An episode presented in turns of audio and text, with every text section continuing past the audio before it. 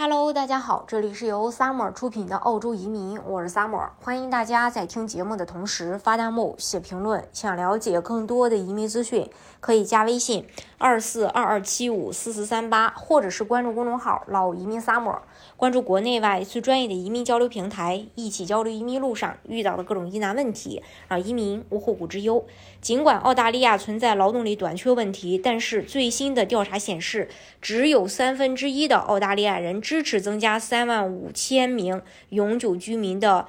配额的决定，作为与工会和业主团队讨论的一部分，呃，政府宣布将允许许多。呃，这个业主讨论，并将今年的永久移民配额提高到十九点五万人，以应对劳动力的长期短缺。但是，《太阳先驱报》和《星期日时代报》根据独家研究数据，只有四分之一的澳大利亚人知道峰会和所有细节，三分之二的澳大利亚人要么不清楚，要么只是模糊。调查结果显示。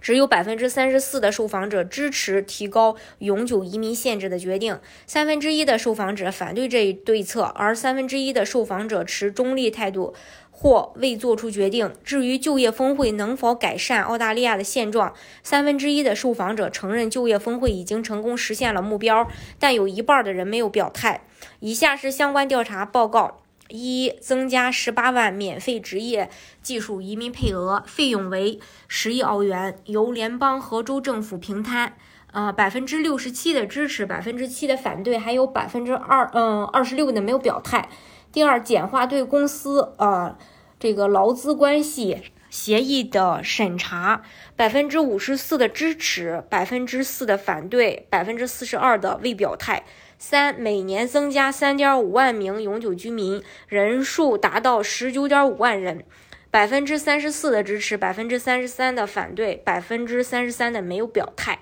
四允许工会同时对多个小雇主进行谈判协商，而不是一次谈判一个。那百分之四十的是支持，百分之十四的是反对，百分之四十六的是没有表态。五、允许澳大利亚老年人在失去养老金之前获得四千澳元，百分之七十六的支持，百分之四的反对，百分之二十的没有表态。然后六、从政呃从政府国家住房基金设施这个。